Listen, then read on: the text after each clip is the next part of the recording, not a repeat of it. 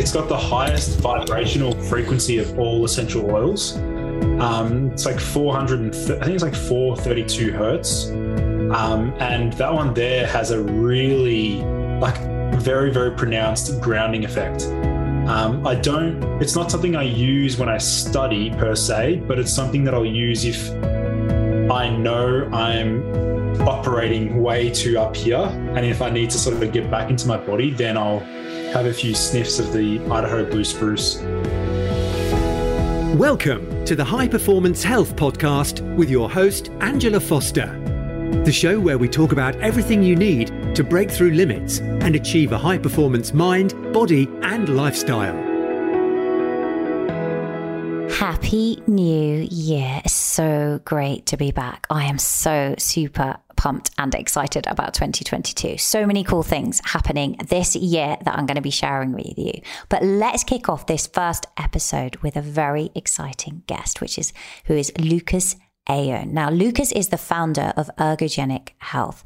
He is a fast emerging name in the world of biohacking, nootropics, and optimizing human performance.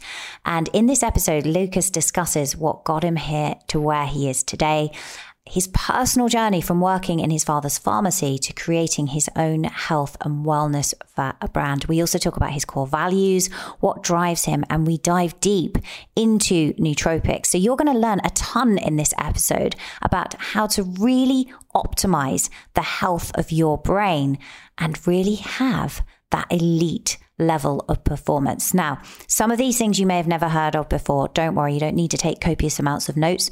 All of the show notes and the transcript are over on my website, angelafosterperformance.com forward slash podcast. So head over there and you can basically um, go and grab those and understand everything we're talking about because it probably is quite a lot of new content, but it's very, very exciting. Lucas is very much at the cutting edge of biohacking, in particular, boosting your biology and your brain. So let me introduce you now to Australia's leading biohacker, Lucas Aoun.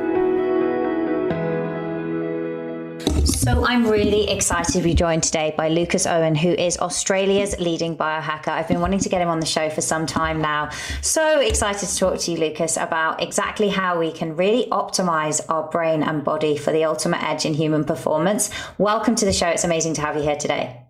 Thanks for having me, Ange. I'm uh, stoked to be here. Yeah, I think we're going to have a fun conversation. I have a whole list of things to chat to you about that I know listeners are going to absolutely love. But why don't we kick off? Like, give us your background. How did you get into biohacking? Yeah, well, actually, my journey started out as a um, professional soccer player. I was always really fascinated with how we can um, integrate various lifestyle practices, supplementation, and other sort of like biohacks to improve my performance on the soccer field.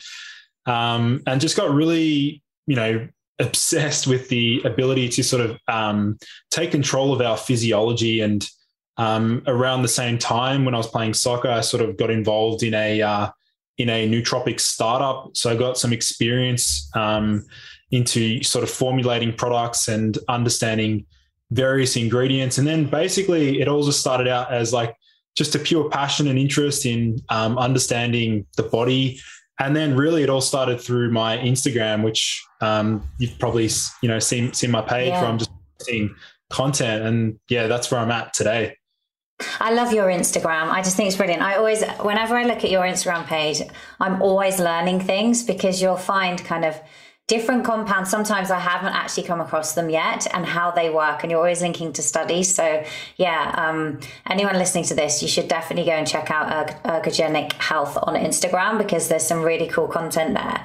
Um, so in terms of let's start with the brain right? There's so many things that we can do. And if i look at for example my own performance you know there are times that i'm really trying to enhance my productivity. There are other times where, particularly when I'm doing my creative work and like formulating my programs and thinking about how I really want to deliver value to my audience, I really want to enhance my creativity and more of a flow state.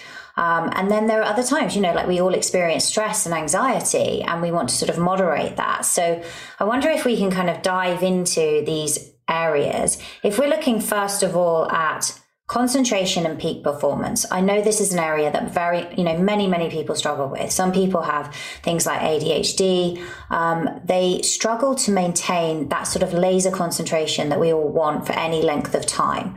Um, and they may be trying different things like the Pomodoro effect and working in blocks, utilizing things like caffeine. But I've experimented a bit with nootropics myself. What would you say for someone who initially is just really looking to up their game and bring that level of concentration? What have you found to work best in that sense? Yeah, it's a good question. So, what I like to look at is actually the neurotransmitters that actually govern, you know, the ability to focus and the ability to sort of lock onto a task and sort of not get distracted. So, if we have a look at the actual neurotransmitters that seem to modulate that pathway, we're looking at um, the you know top two would be dopamine, and the second one would be acetylcholine. So for me, I'd be looking at you know specific nootropics that can target and sort of upregulate the production of these two critical uh, neurotransmitters. So when we're looking at optimizing dopamine function, um, what I like to do is provide the brain with the precursors to actually make its own dopamine. So we're looking at the amino acid L-phenylalanine, um, which is an essential amino acid. And then we sort of combine that with some um, B vitamins because a lot of the B vitamins um, can actually help with the synthesis by acting as a, a, cofactor in dopamine production. And then I'd sort of lean towards um, I'd lean towards something known as bromantane, which is it's not actually a natural compound. It's a it's Russia's first synthetic adaptogen ever developed. Wow. Um, yeah, and this I'd, I'd, love, I'd love to yeah dive deeper into that. Yeah, yeah, pretty fascinating. That's really interesting. So how do you how do you spell that? Um, it's it's it's spelled bro man, yeah. um, and it's essentially what it was designed to do was actually help um, uh, soldiers and astronauts combat stress. Um, and the, the, the main function of this particular um, uh, synthetic adaptogen was to actually upregulate the enzyme that converts the tyrosine from our foods into dopamine.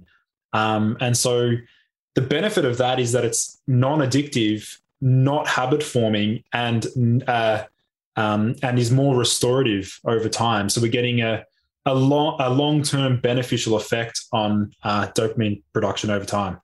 That's interesting. So when you say it's adaptogenic, do you mean that it will kind of just like all adaptogens, it will sort of work in every person's body slightly differently depending on their needs. So it sort of adapts to how much of that conversion is necessary. Pretty much, yeah. What we see in the literature is that um, bromantane has some pretty profound profound effects against um, various forms of stress. So sleep deprivation, it can combat that. It it can combat um, like immunosuppression, um, and it can also help with general like overworked. I mean, like who isn't who isn't overworked these days? Mm. So. Yeah, most people are exactly. And it's interesting what you say there because with dopamine, obviously, a lot of us are depleting it consistently or looking for that dopamine hit all the time, going on social media, things like that. But when I've also looked at, you know, the COMT gene and the role that that has, some people um, are kind of more of a warrior with an A and other people more of a warrior with an O. And that comes down in part to the way they process dopamine, right? And how long it stay, sticks around for. So we all have our sort of perception of stress and also what we can kind of take on. So it's that delicate balance, isn't it? And I guess something that like that that's working in an adaptogenic format means that you're only going to trigger as much as you need without causing anxiety, would you say? Exactly. And the benefit there, Angela, is the fact that it's nothing like typical um, stimulants like caffeine or nicotine, which over time deplete your dopamine. They actually leave you in a sort of a dopamine depleted state. Whereas bromantane, as I said before, is upregulating the enzyme that converts tyrosine into L-dopa and then eventually dopamine. So it's really smart in the way that it works. It's um, it's essentially just going to build up your your total threshold um, for re- releasing dopamine. Interesting, interesting. And do you find that there's any kind of over time? Um, you sort of you you don't need any more or less. You don't develop a tolerance to it because I found that when I experiment with various nootropic blends, I find there's just sort of some attenuation. So initially, you notice this kicking, like wow, I like I'm really getting an effect from this. But then within sort of three weeks, I feel there's some attenuation. I don't know what you found in that respect. Yeah, I mean, the natural state of the body is to seek out that homeostasis. So it's always going to recalibrate and get back to baseline. Um, with bromantane, it's a little bit different because in the research studies, even after, so what they did is they did like a three month long study um, and then they withdrew the medication. Um, and a lot of the benefits actually remained for up to like six months after treatment. So we're seeing, you know, long term changes on a genetic level um, in the brain, which is, you know, really profound and also really appealing for, you know, a lot of people. That's really interesting. And so, is it something that you would advise taking for a period of time, like three months, and then taking a break? Is it something you would cycle on and off, or what would be the suggestion based on the research? Yeah, exactly. Um, what I personally have found to work, both like myself and with clients, is actually like some sort of protocol where we're doing like only one month on, where we're doing five days a week, so Monday to Friday, and then two days off on the weekends. Um, and that sort of that sort of dosing regime seems to work really well. Um, and and part of it's like when we're looking at part of its mechanism of action is that it also can help slow the breakdown of GABA in the brain. So it's actually giving you that, you know, the dopamine mm-hmm. plus it's slowing the breakdown of GABA. So you're getting that anxiolytic effect at the same time. And people note that as well. So you feel calmer, essentially. it's that calm focus. That's exactly right. I mean, that's literally what everyone that's what everyone craves, and that's it. Really does deliver in that in that regard. And what's the kind of dose that you would use? Does that vary between men and women, um, according to size, for example, or sex? Um, well, what I found based on my own experimentation, even in some of the rat studies, is that I found that lower doses, like in the human studies, they used 50 to 100 milligrams a day. But personally, I like anything below 25 milligrams. So between like 10 to 25 milligrams is generally speaking the sweet spot for most people. Okay, interesting. And this is something that we can get hold of easily. Is that something that's on your website or where, where can people try this? Yeah, I mean it's it's readily available as long as you're not competing in um, professional sports such okay. as yeah, the Olympics or, or whatever um, yeah, and you know where they they can find that on my website. Um, yeah. Okay, brilliant. Thank you. We'll link to that. And and um, do you suggest then combining that with some other compounds? Yes. So um, what I do like to stack that with, if our goal is to improve focus and let's say memory, um, something basic, which I'm sure you're familiar with, is acetyl L-carnitine. Mm um, you know, some somewhere between 250 to 500 milligrams of acetyl L-carnitine, which you know does a few things that we that we want. It increases acetylcholine, so it acts as a donor to acetylcholine, which is you know that learning and memory sort of neurotransmitter. And then at the same time, it's actually helping with converting fats as a fuel source, helping to shuttle fatty fatty acids into the mitochondria to synthesize ATP. So you're getting that sort of double whammy there. Yeah, so you're getting the energy as well. Um, yeah, amazing. And what about uh, coupling it with caffeine or without? Uh, so that can work. Depends on a person's sort of um, sensitivity and tolerance to stimulants. Bromantane is already going to make caffeine stronger. Um, but you know, a low dose of caffeine, one cup of coffee a day, combined with those, like I don't see any issue really. Um, yeah. Yeah. And all taken in the morning, presumably. Yeah. And the other, yeah. the other thing about bromantane is it's a super long half life. So it actually, you know, it takes a long time to reach its peak concentration in the body. It's like three to four hours after dosing. Oh wow! Um, yeah, so you need to have it first thing in the morning. Interesting. I suppose because of the way, yeah, it's working through that indirect mechanism, right? So you're getting the peak later. So actually, Um, I mean, I find, for example, like I'm very much a morning person. So actually having something, I'm good to go when I wake up really well, even without caffeine. But actually, that would work super well if you want to kind of extend that period of productivity. Because I always think we have you know, it's funny because when Tim Ferriss wrote the four hour work week, the, my biggest takeaway from this really is actually that we have about four good hours in any one day. I don't know what you think, but I, that's how I feel. And, and, you know, people will work in different blocks, but I think in terms of really, really quality output or quality digestion of literature or anything like that, we probably have four really good hours. So it sounds like this is something that could extend that, right? A little bit um, yeah. and give you a couple of extra hours. Definitely. I, I definitely agree with you there. Like there's certain number of hours that we have like four to five hours, generally speaking.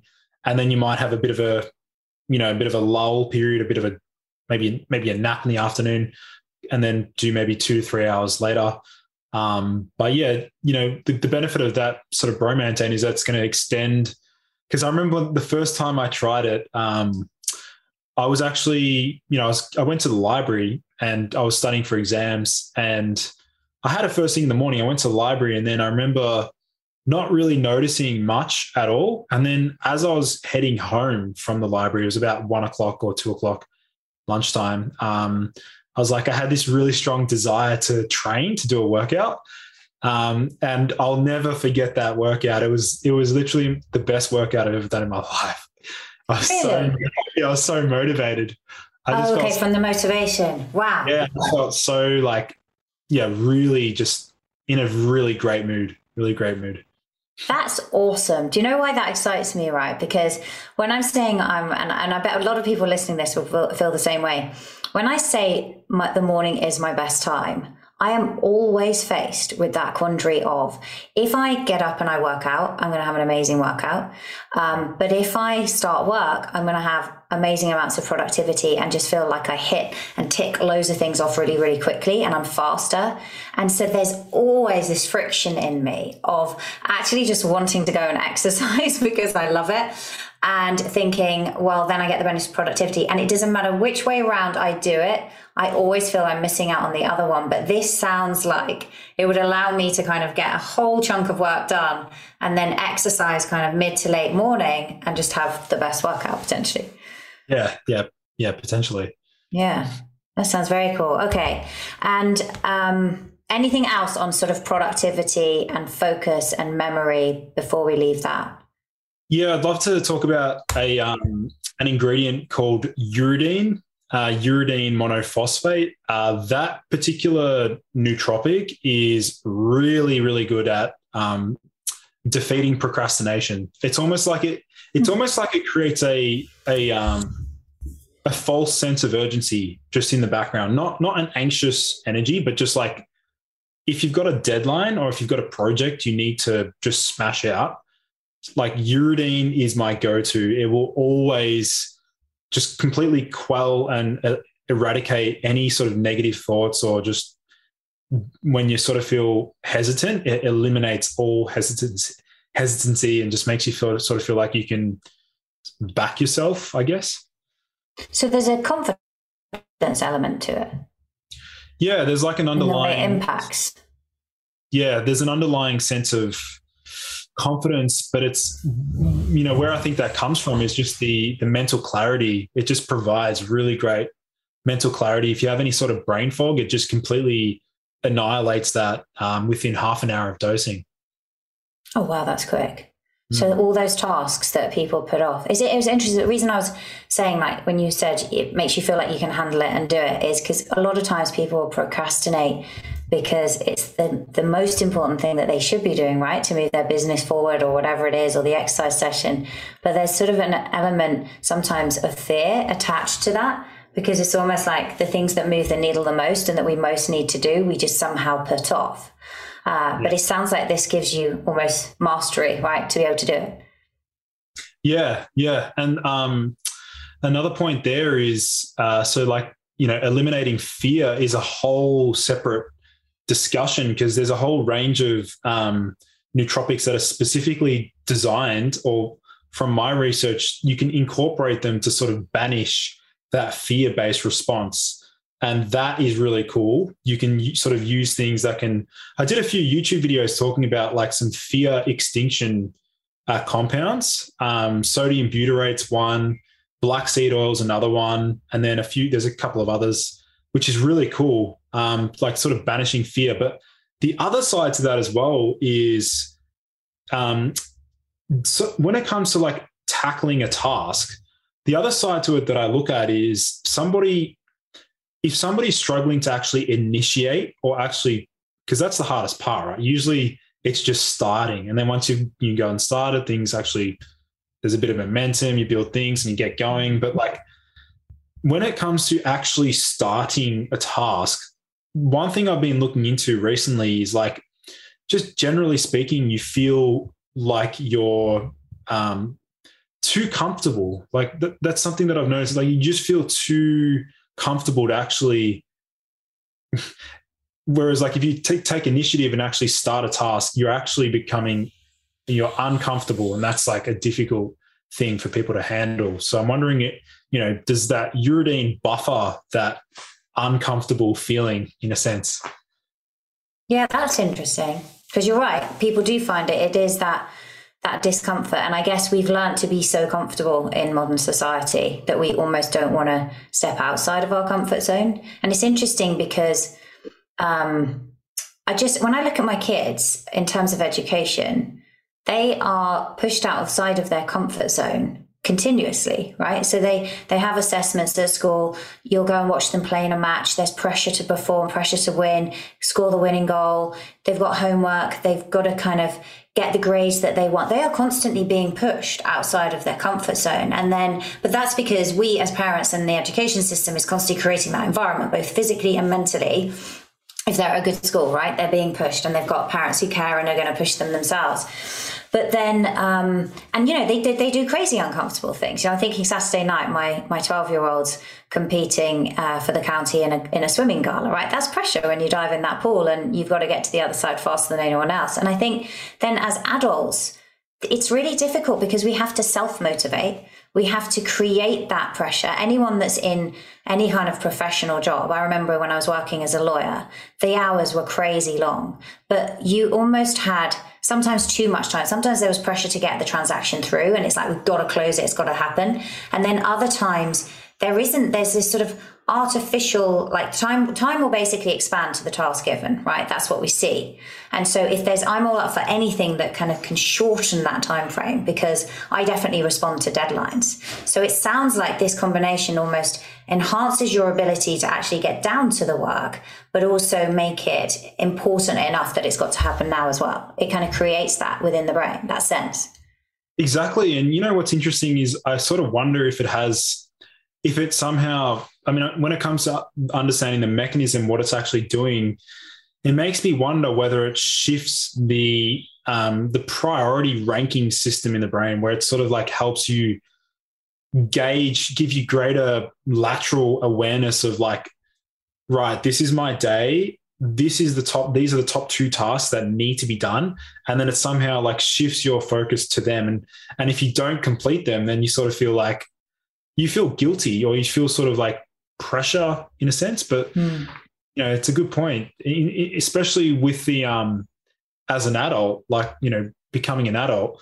Um, mm, makes me wonder whether that pressure has dropped off. You know, there's a lot of pressure as a child to get uncomfortable, but when you're an adult, I wonder if any of that sort of sort of drops off.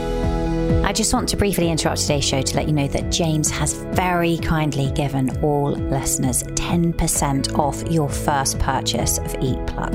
So if, like me, you want to get your hands on some flavoursome organ seasoning and upgrade your meals and get all the vitamins and minerals and even sneak it into your kids' food like I have been, then all you need to do is go to bit.ly forward slash eat pluck and enter code Angela10 at checkout. So that's bit.ly forward slash eat and enter code Angela10 at checkout for 10% off your first purchase. I feel like it does because I feel like we have to sort of create that pressure um, for ourselves to continue to evolve. And I think that's when for me life is really exciting is if you are continuously evolving right and growing and um, But um, what you were saying about fear, this is interesting because one thing I want to to to see what your view are is what about people who really struggle with public speaking, even people who actually have to do it as a lot in their job.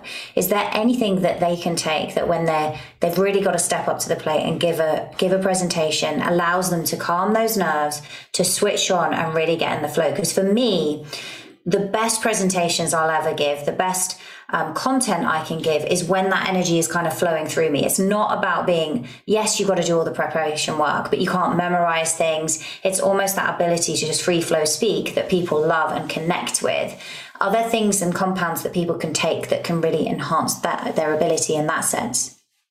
For sure. I mean, the, the ones the ones that I'll be looking at are things that can directly um, impact the things that inhibit our public speaking. So let's let's take a look at the things that are direct inhibitors of public speaking or um, anxiety. So um, first of all, if somebody is really nervous before an event, um, there's key physiological effects that are occurring in the body. Number one is we're seeing an increase in the sympathetic nervous system. Number two, we're seeing an increase in adrenaline and norepinephrine. And then number three is we're seeing an increase in uh, glutamate activity in the brain, which causes those scattered thoughts and overthinking. So now our job is to sort of reverse engineer that and select specific nootropics that target those specific pathways. So the very first one that comes to my mind that I've used, you know, regularly for over three years now, um, and that I've spoken about a lot is taurine. Mm-hmm. Now, you know, taurine's amazing because it ticks pretty much all those boxes. It's parasympathetic activating, it's GABA promoting, it inhibits glutamate and lowers adrenaline. So it's doing all of those things. So about 3,000 milligrams of uh, taurine does a really great job at just quell, like just calming things, you know, reducing that sort of stress based response that we get um, and helping sleep, right? I find taurine coupled with magnesium works super well for sleep, and particularly for women who are experiencing hormonal issues and you know thermoregulatory issues like hot flashes and things. That combo seems to work really well as well. Yeah, yeah, that that, that totally makes sense. Um, so looking at you know taurine works really well, um, and then for like the verbal fluency aspect or just sort of feeling like words roll off your tongue uh, we'd be looking at the classic, it's like the old school classic nootropic. It's called piracetam. Um, I know Dave Asprey's spoken about it quite a lot, um, mm. but piracetam is, um, you know, it is the original uh, nootropic, and it was developed by, you know, a Romanian um, pharmacist. And basically, what that does is it helps to increase uh, not only does it increase nerve growth factor, like similar to lion's mane, but it also increases the acetylcholine receptors. So you're more sensitive to um, acetylcholine. And when you're more sensitive to that, your general fluid intellig- intelligence is generally speaking uh, improved. Interesting, interesting, yeah. Because lion's mane's of, of real interest for me, just because of the research that you're talking about there, relating to nerve growth factor, and also um, just the the studies that are being done in relation to preventing Alzheimer's. Because I, you know, when I've tested my genetics, I carry one copy of APOE4, so for me, it's super important. I, I want to kind of hang on to my smarts, right? um, yeah, well, that that's interesting. Um, and what about just general? I mean, taurine is great for this as well in terms of anxiety. Is there anything else for moderating anxiety? Because I know that people at the moment, there's so much anxiety in the world, and I think it's been, you know, quite created by what's going on in the media, um, but also there's been profound, you know, implications, hasn't there, of the pandemic. You know, the, the media have been in a frenzy over people's physical health and well-being in response to that, but really we have created an epidemic of mental health problems, as far as I can see, both in children and adults. Are there things that you feel work particularly well for anxiety in addition to the ones we've talked about? Yeah, I'd really love to talk about something that doesn't get enough attention from the mental health perspective. It's more so the immune, you know, improving immune function. it's one that you may be familiar with. It's called black seed oil. Yes. Yeah, well, black seed oil, um, you know, it's potent, potent, you know, anti-diabetic, antibacterial, anti-inflammatory, amazing for arthritis. It ticks all those amazing boxes. But then the one constituent found within um, black seed oil called thymoquinone, um, that one there seems to possess in animal studies that fear extinction uh, properties. So it can potentially help to reduce that um, encoding of fear um, when you know mice are placed in a in a fearful environment, um, and then also it helps to modulate um, the GABA system. And there's some research that suggests that it may actually help to help people cope following benzodiazepine or um, Valium past benzodiazepine addiction by helping with those um, GABA receptors, which is really fascinating. Well, that's interesting. And what kind of dose is that? Uh, well, with with black seed oil, you'd be looking at about 500 milligrams of a 10% thymoquinone extract. Um, but even something simple is to just actually purchase the the actual seeds, um, the black seeds themselves, and all you have to do is just basically put two teaspoons in a um, you know like a mortar mortar and pestle and just um, crush them up, and then pretty much just like swallow them back, or you can even just chew them, um, and they can still provide a pretty pretty mild sort of psychoactive effect. Interesting. Or put them mm. even like in a smoothie or something in the morning, yeah. right? Um, strong flavor, super strong flavor. Okay, so maybe like, impacting, yeah, just like doesn't taste as like, licorice anymore. Um, yeah, maybe not the thing. I guess it's a case of just knock it back and grimace. Um, cool. Okay, and so I do want to dive. I want to make sure we have time to talk about exercise performance, but just to kind of round up on this, what about the flow state, right? So many people want to access that. You know, even just in terms of meditation, right? Just enhancing and upregulate. That's something I've been playing with. Um, I've actually been doing some RTT recently, some rapid transformational therapy, just to kind of not so much for the benefits of of resolving any kind of trauma, but initially it was that, but actually then it moved on to just accessing my subconscious mind under deep hypnosis just gives me so many insights and and a, a, greater sense of connection. It's just been extraordinary. Um, are there things that we can do to help us access a flow state more on demand? Well, the first one that I it's not exactly a nootropic, but for me, um, what I've noticed is actually it's quite simple, but actually just you know very repetitive. Certain like music. There's certain types of music and songs that I actually will literally listen to on repeat. If I'm in a very productive state, what I do is I I'll always go back to that song. And then every time I listen to that song, I'm like, it sort of triggers that same sort of mm. brain state. It's like a reminder when you listen to this, like you're really productive, and then you sort of go back to it. Um, but then, like I guess from a comp uh, from a supplementation perspective, the obvious one here would be um, L-theanine because it does help to mimic you know, it does mimic a lot of the benefits of meditation because it increases uh, alpha waves in the brain. So, you know, L-theanine in pretty generous doses between, let's say, 200 milligrams to 400 milligrams seems to work really well for a lot of people that mm, struggle to get into that f- sort of flow state. It works really well. And um, what's the kind of lead up time when you're utilizing L-theanine? Is that sort of within sort of 30 minutes or so? That that, that gets activated? Yeah, L-theanine is pretty cool because it has a pretty rapid uh, onset. Like it's quite quick, the effects. Um, so yeah, you're looking at about 20 to 30 minutes before um, your task. And then I think it peaks at around one hour to two hours after dosing. Yeah. Okay. Interesting. And it works actually really well, I find, for people who get a little bit jittery with caffeine but want to have the performance enhancing effects of caffeine. You can just put that together with L-theanine. Yeah. Um, yeah. Cool. Okay, that's interesting. Um, and music wise, is that music that you have like has worked for you so now you go back to it because it's creating you know it's that kind of memory of it and taking you back a little bit like smells can do or um, is it a certain type of music that you found just works super well for your clients as well uh, it's funny because i mean i'm familiar with the stuff you're referring to like specific things that are like designed to mm. like binaural beats which i've used but for me it's actually it's actually psy. Tra- it's like a slow Psybient.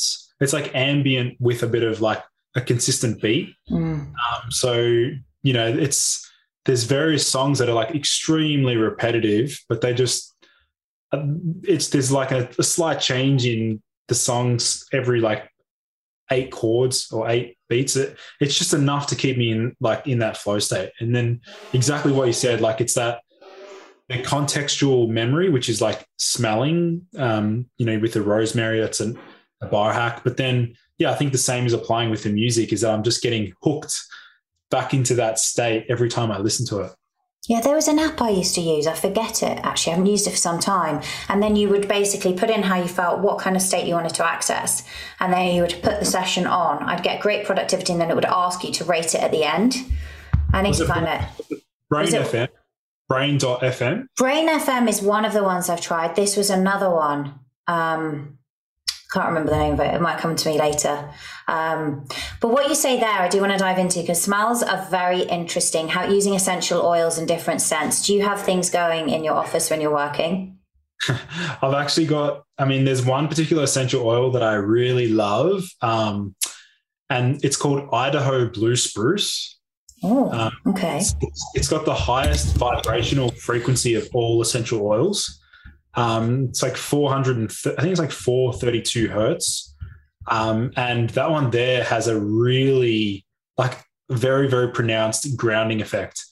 Um, I don't, it's not something I use when I study per se, but it's something that I'll use if I know I'm operating way too up here. And if I need to sort of get back into my body, then I'll have a few sniffs of the Idaho blue spruce. Um, it smells like it, but it smells like cedar wood. Have you ever smelt cedar wood? Mm, I have, yeah, yeah, it's really, really nice. nice. Yeah. Really nice. Oh, I'm going to give that a go. Um, and what about how do you organize? Um, your your day in terms of productivity have you got any tips there how do you because you obviously have the ability to read digest and then disseminate a huge volume of information how, how have you trained that level of focus and productivity um, well for me i mean i'm pretty lucky i think my i get a lot of it from my dad my dad's a pharmacist and i'm sort of maybe i got some of that from him um, but for me my day really i do have a set routine in the morning. Um, I do always get 10,000 steps in on my walking treadmill desk um, first thing in the morning before I eat. So whatever, however long that takes, it might take up, up until like 10 a.m. Um, I'll, I'll, get a lot of work done first thing in the morning, starting at like 6:37. Um, you know, on the treadmill desk, get my steps in. I'm still fasting, obviously. I might have a bit of a decaf, decaffeinated coffee, something bitter to help with the liver function. Um, might have a few nootropics here and there, but it's funny over over time I've needed less and less, and I feel like I've just built up my baseline so high that I actually am way less sort of dependent on them, which I think is a really good sign because you don't really want to be dependent on anything really. Um, and so I'm mm, really really happy with that. So you're working while so I've tried this, I have a treadmill desk and it's very difficult to write. Are you mostly reading while you're doing uh, this? Mostly responding to emails or creating PowerPoints for Instagram posts, like not too much typing, but it's pretty slow. I'm only at like 4.5 kilometers an hour. Okay, so you're just gently kind of going. Yeah. Interesting. Um, and what about, do you have any primers that you do before you start that session in the morning? Like, do you meditate? Do you do any breath work? What, what's your very early morning routine like? Uh, well, I tried meditating first thing in the morning, but I find that really takes the spring out of my step too much. Mm-hmm. Like I, I, generally speaking, I'm someone who has really low cortisol. So like anything based on my Dutch test, it was it's non-existent, my cortisol, which is wow. crazy. Um, but generally speaking, like first thing in the morning, I'm pretty like, it doesn't take me much to just get on with it. Like I'll just wake up, have a decaf, get a bit of sunlight. Obviously, I'll try and get sunlight first thing in the morning, sun exposure. Um, and then I'm pretty good to go. Like I'm pretty good to go. Mm. Same here. And that was so you had low cortisol in terms of what, like free cortisol salivary, or did you have a lot of it was bound up and metabolized cortisol, you're just not producing as much? My metabolized cortisol was just completely rock bottom. It, it, was so low. It was so I, I, don't have Addison's disease, but it was just um it completely makes sense because I'm always craving salt. I struggle to hold water in the body, so I get dehydrated very easily. And I carry no abdominal, like literally no abdominal fat. Like I literally tick all the boxes of like the typical low cortisol state, low blood pressure, you know, and that's why I sort of respond really well to um, licorice, cordyceps, all the mm. things that help with that cortisol. Yeah, yeah, interesting. So let's move on to exercise then. So, like, because cordyceps is, is good for that as well, right? For enhancing sessions and endurance. How does exercise look for you now? Um, obviously, you were a professional soccer player, so very, very peak level of fitness. Um, what do you? What does it look like for you now in terms of your? Do you have a kind of longevity plan that you follow that you hit for exercise? Yeah, so um, since we've been in lockdown, it's actually changed quite a lot. I've been um, a lot more um, sprint training. I've been doing sprint training about two to three times a week, um, and for me, that that sort of looks like um, 20, 80 meter dashes, which is you know at about ninety percent of my max effort. And the reason I'm doing that is because I I have seen the research the research is too strong to ignore, that sprint training is without a doubt the best form of exercise for um, hormonal output, for in, in particular for men to increase testosterone, growth hormone, all of the pro anabolic hormones.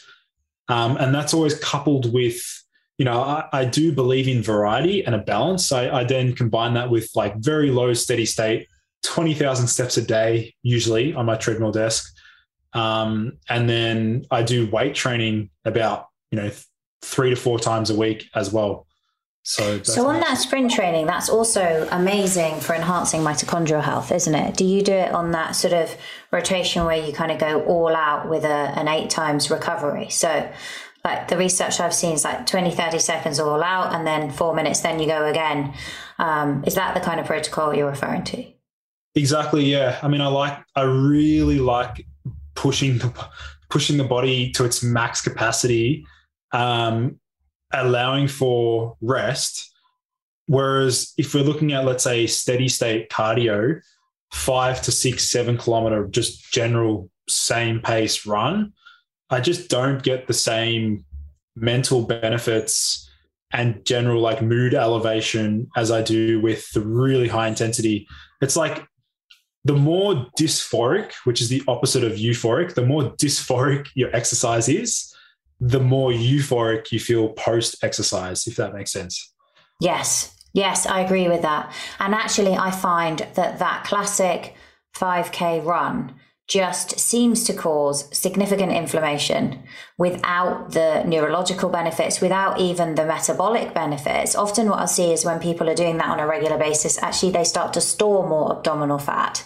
Um, sprint training is amazing for metabolism, and as you say, for for male hormones, which I want to dive into with you in a moment, but also just abdominal tone. Right? It really people do lots of ab exercises. There's almost nothing better than sprinting for toning up your abs. I think. well, that's what I, mean, I've found. You're spot on. I mean, if you have a look at, if you generally have a look at the sprinters in the Olympics and um, look at their bodies. Like, have a look at their, even the women as well. They're, they're super lean. Um, and that sprint training does indirectly, you know, strengthen the core. Um, and it's also strengthening the oblique. So it's, yeah, from an aesthetics point of view, it's probably, you know, one of the best uh, exercises. Definitely, definitely. How does that like, um, how does that change from when you were a soccer player? Because then you obviously have to have that sprint capability Um, but you also have got to have tremendous overall endurance. How would, did they sort of build both that power and endurance when you were playing soccer?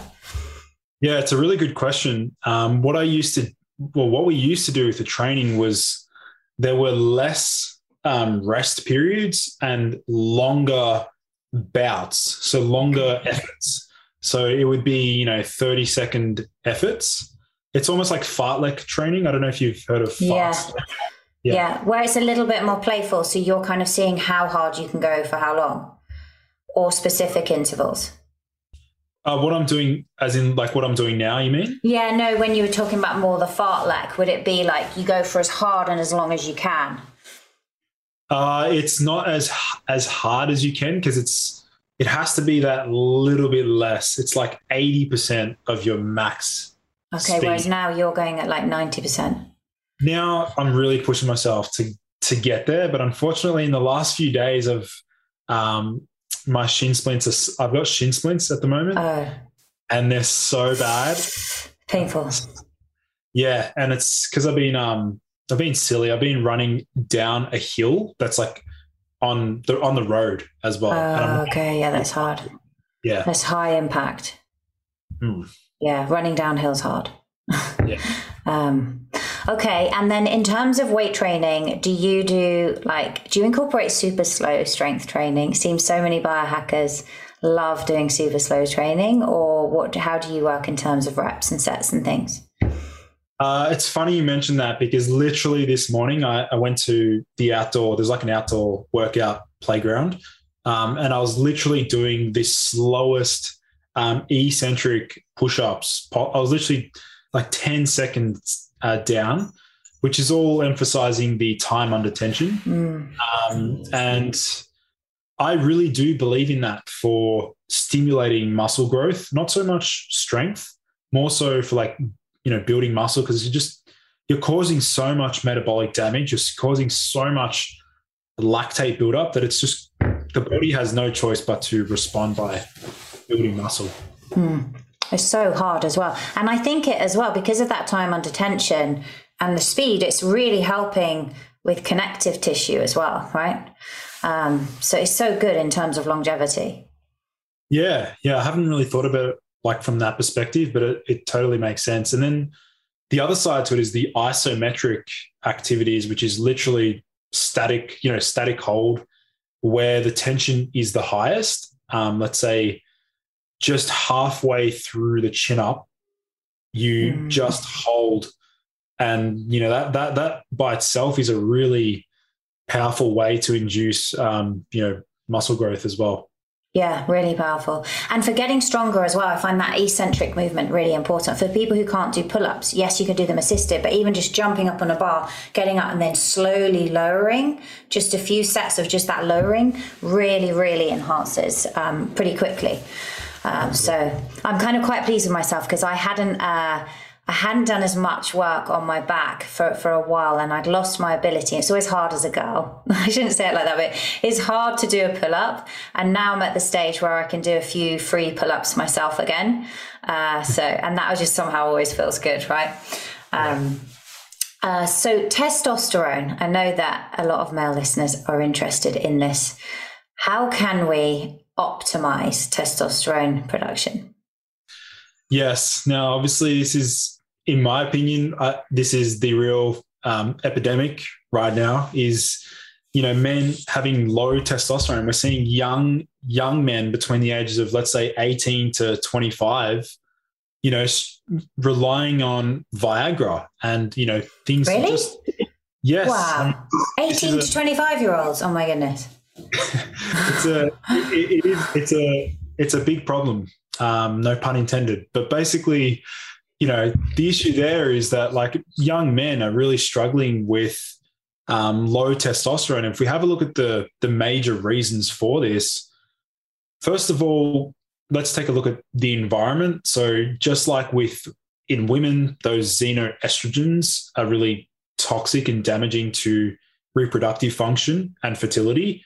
The same also applies with men. These xenoestrogens can bind to and block the testosterone or androgen receptors. Um, and then we're also sort of seeing poor sleep. Obviously, poor sleep is going to impact testosterone production combined with obesity. I mean, obesity is a huge issue.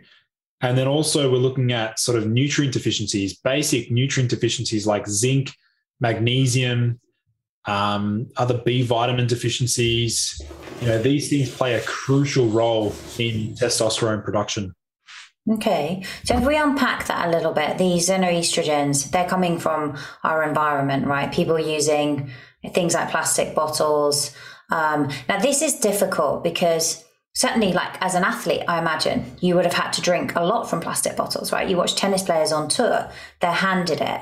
And I guess I always have in my mind, we know that it is ideally you wouldn't use them and that it is wrong certainly to refill them. They are for one time use only. They should never be exposed to heat. And I think what a lot of people don't understand is even if they're keeping them in the refrigerator, actually the bottle itself may have been, you know, like a lot of people like Fiji water.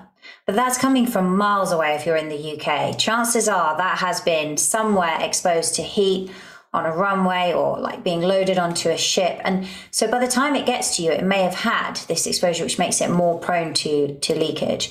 Um, but that aside, I suppose, is that one of the major areas? Is it from other things like plastic buildup in fish? Like, what do you think is really causing that impact at such a young age? Putting aside the vitamin and mineral deficiencies and obesity component for a moment.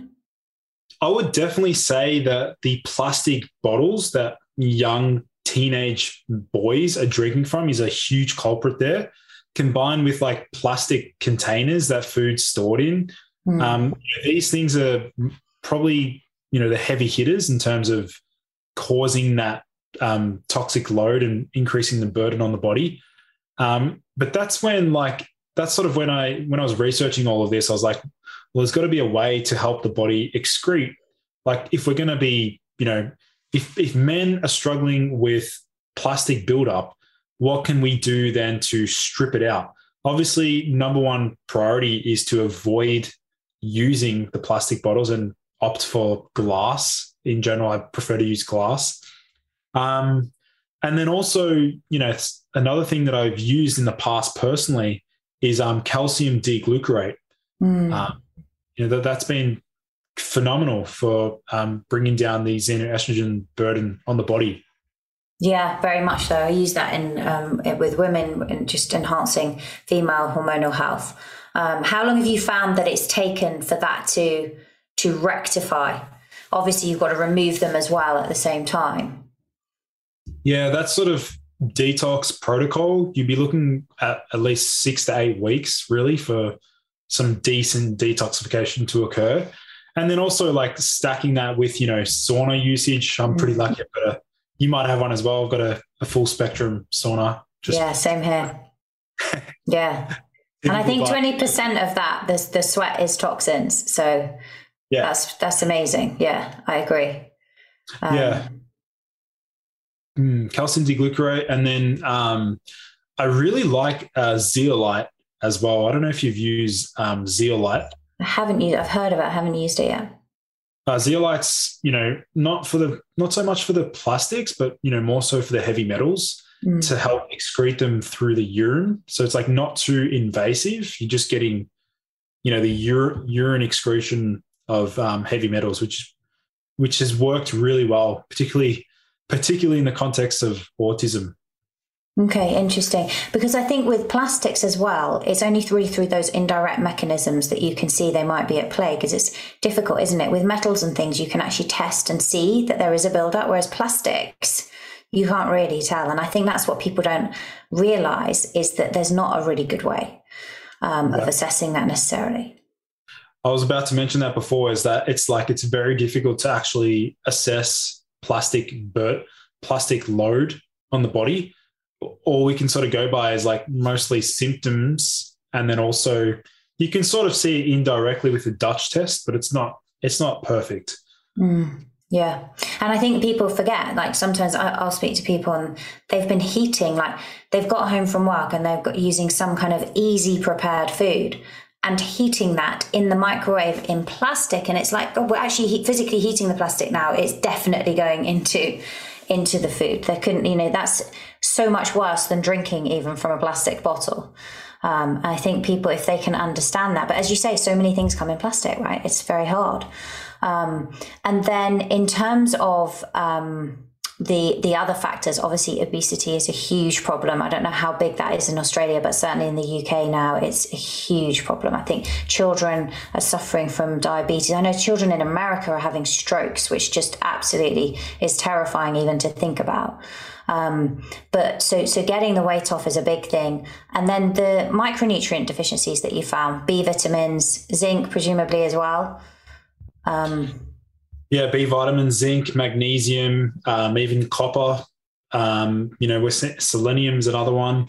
You know, these heavy metals and glyphosate they deplete the body of these nutrients. So um, this is why you know ideally we want to get most of these from our from our diet, but it really is difficult. Like it, it and that's why supplementation is absolutely necessary. You know, nowadays compared to maybe you know fifty to hundred years ago maybe not, but it's a different time. You know, we're in a different environment now. Mm. I think the other thing as well that I found is is quite interesting with when we look at like sexual dysfunction um, for men is nitric oxide production, and actually using antibacterial mouthwash has been shown to disrupt the bacteria in the mouth that help with nitric oxide production, and that's something that people just they have no idea, right? They're just using it without knowing. That's a really good point. Um, and I, I, might actually add one thing to that is um, men that have a chronic, chronically stuffy nose or a blocked nose, that there's research that shows that men that have um, nasal polyps or general um, sinusitis increased risk of erectile dysfunction because nitric oxide, majority of the nitric oxide is actually made in mm. the nasal cavity, um, which is one of the reasons why I'm a big believer in uh, mouth taping before bed as well. Yeah, yeah, and enhancing that nasal breathing so so important. Um, and mouth taping sometimes during the day if you can't get used to it straight off at night, right? Just while you're working, just get used to the idea and, and how to breathe nasally is an education for some people, I think. Well, I was considering mouth taping before this podcast, actually, but what just to improve performance? Um, it's been amazing talking to you. So much fun. I could probably talk to you all day. Is there anything else you want to add before we link to where people can find you and all your amazing content? Um, nothing really. Just yeah i'm very passionate about what i do and i love to share research. And um, you can see that on my instagram. You can see that on my my youtube. My main focus right now is like transferring a lot of the content I'm doing on Instagram all over to YouTube. So um, if your audience wants to check it out, to search Boost Your Biology on YouTube. And I've got a, a, a channel full of um, goodies over there. Yeah, you've got some amazing videos and also some really, um, really great courses on your website as well. I've seen on things like nootropics um, and enhancing sleep that people can can go and check out as well. So your website is it's ergogenic health, is it not? Yeah, ergogenic, yeah. Um, ergogenic.health. Um, and they can see my courses there. Got a testosterone optimization course that's doing really well. I've got a you know nootropics course as well, and then a sleep optimization course as well. Amazing. We will link to all of that in the show notes. Thank you so much, Lucas, for coming on. It's been really, really fun. Oh, thanks for having me. It was uh, a great chat. Thank you so much for listening to today's episode. As always, the show notes will be over on my website, angelafosterperformance.com forward slash podcast. And you can download the transcript there together with the show notes and all of the other resources that I have on my website, angelafosterperformance.com. Thank you so much for listening, and I'll see you in the next episode. Thanks for listening. Remember to review and subscribe. You can grab the show notes, the resources, and highlights of everything Angela mentioned over at angelafosterperformance.com. You can also snatch up plenty of other goodies, including the highly helpful Angela Recommends page, which is a list of everything she personally recommends to optimize your mind, body, and lifestyle.